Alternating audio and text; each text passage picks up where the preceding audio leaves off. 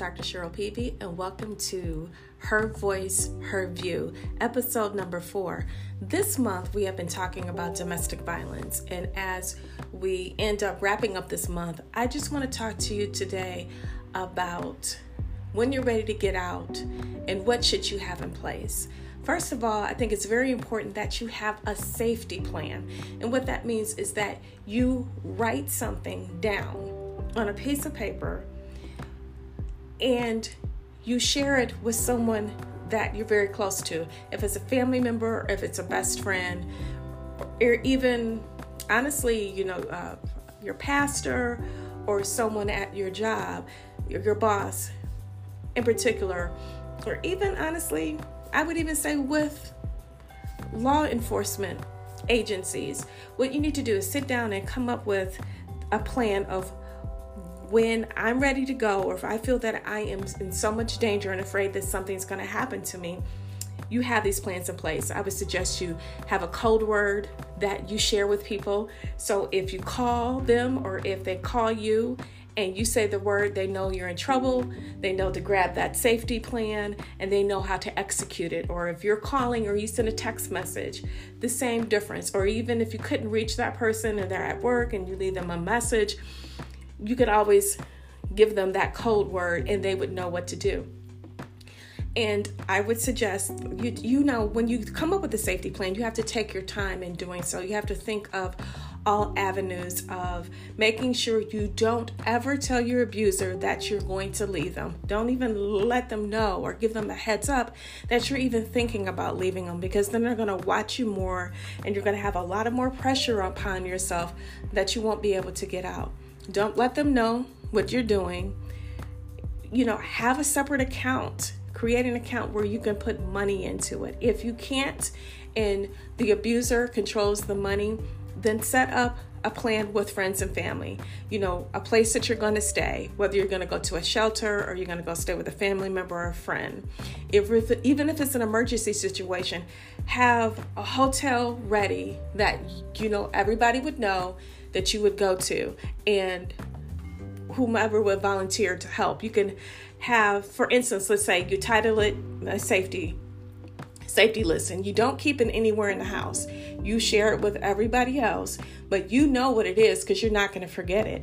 You could say, um, it could be a mom or a sister or an, an, aunt or an uncle. You can have a brother. You can have any family member or friend saying, This person would be in charge of getting a hotel, or this person's in charge of calling and reaching out to everybody who's on the list if that code word is said. And it's the, you move that plan into action.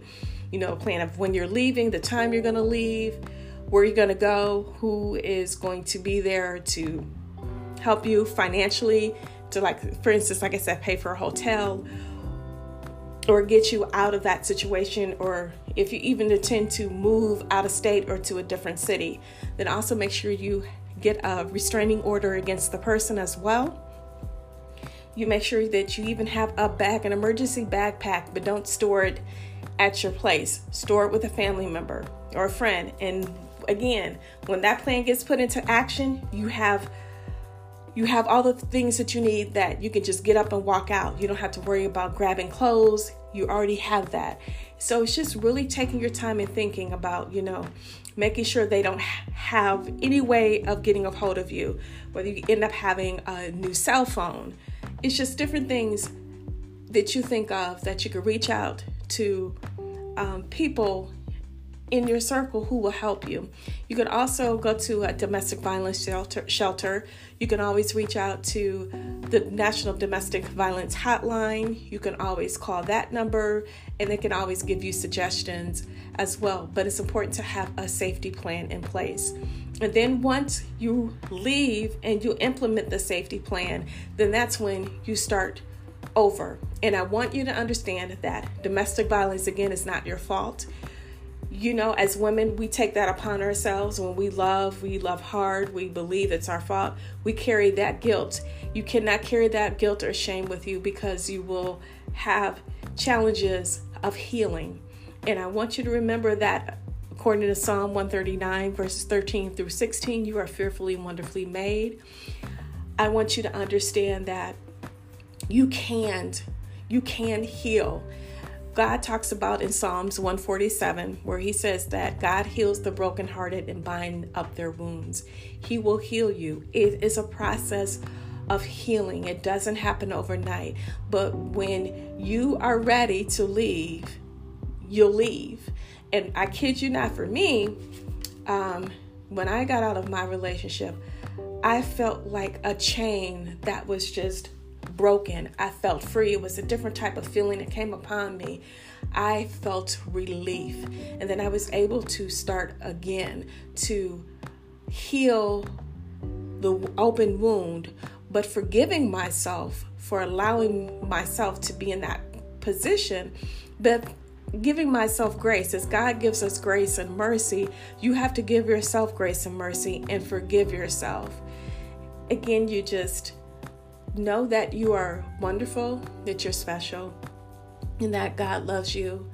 And according to Psalm 17, verse 8, that you are the apple of God's eye and He is there for you. When you are ready, He will envelop you, He will protect you, He will lead you, and He will guide you in how to go along towards the healing process um, recently, Taraji P. Henderson has a, a Facebook show, and I know she was sharing her story about her abuse that she experienced. And I wasn't able to catch the show, I just read an article about it. And what I really thought was very interesting was that she shared her story, but also of what she endured. And you could read her story, read up about her, and read up what happened to her. And that will give you encouragement. When you know that other women have gone through what you're going through, it really makes a difference to know that you're a survivor and you can make it. With Taraji, she was talking about that she, for instance, I will give a quote. She said, I'm missing a piece of my lip to this day and she spoke about her abusive relationship with her son's father. And she commented that, you know, it started out with like maybe verbal abuse and things of that nature, but once it started to get to where she was being abused physically, she knew that it was time for her to get herself together because she didn't want her son to see this. She said, I fell onto the bed crying and holding my mouth, blood seeping off my lips and across my teeth, droplets splashed across my shoes, slowly creeping into the fibers of my suede boots. Shocked, Henson screamed at him, This is over. Get your shh and get out. Although her father encouraged her to reconcile with Mark, Henson said she couldn't stay. And she said, With that separation, my forever man, my first love was no more. And the name of her show is Peace of Mind with Taraji.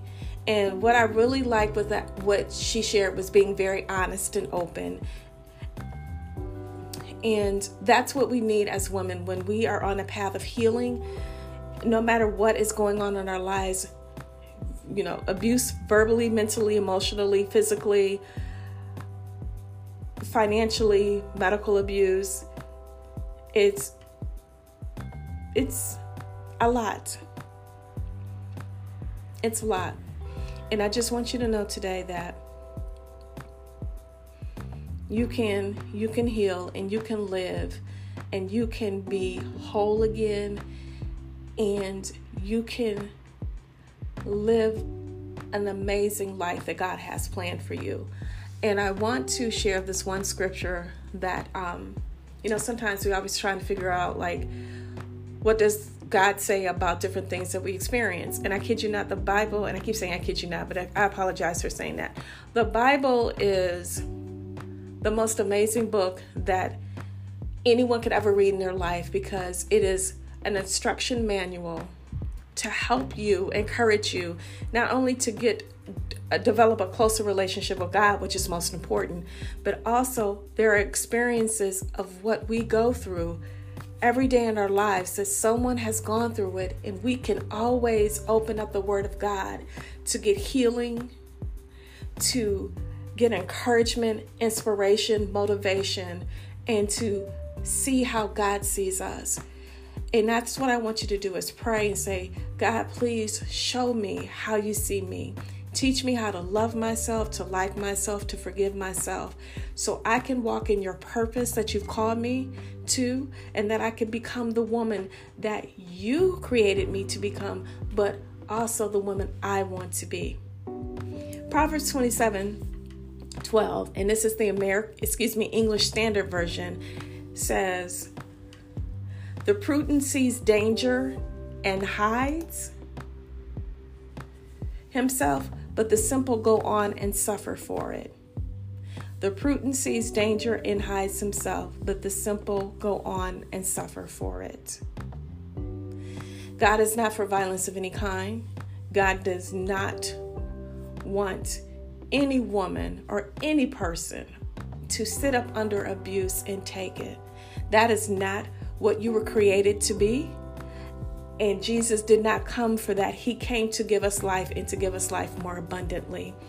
Again, if you are ready to get out of an abusive relationship, have your safety plan in place, make sure that when you implement that, that you share it with family or friends, pastor, whomever, that people you can trust who are not going to judge you, belittle you, but encourage you and be there for you.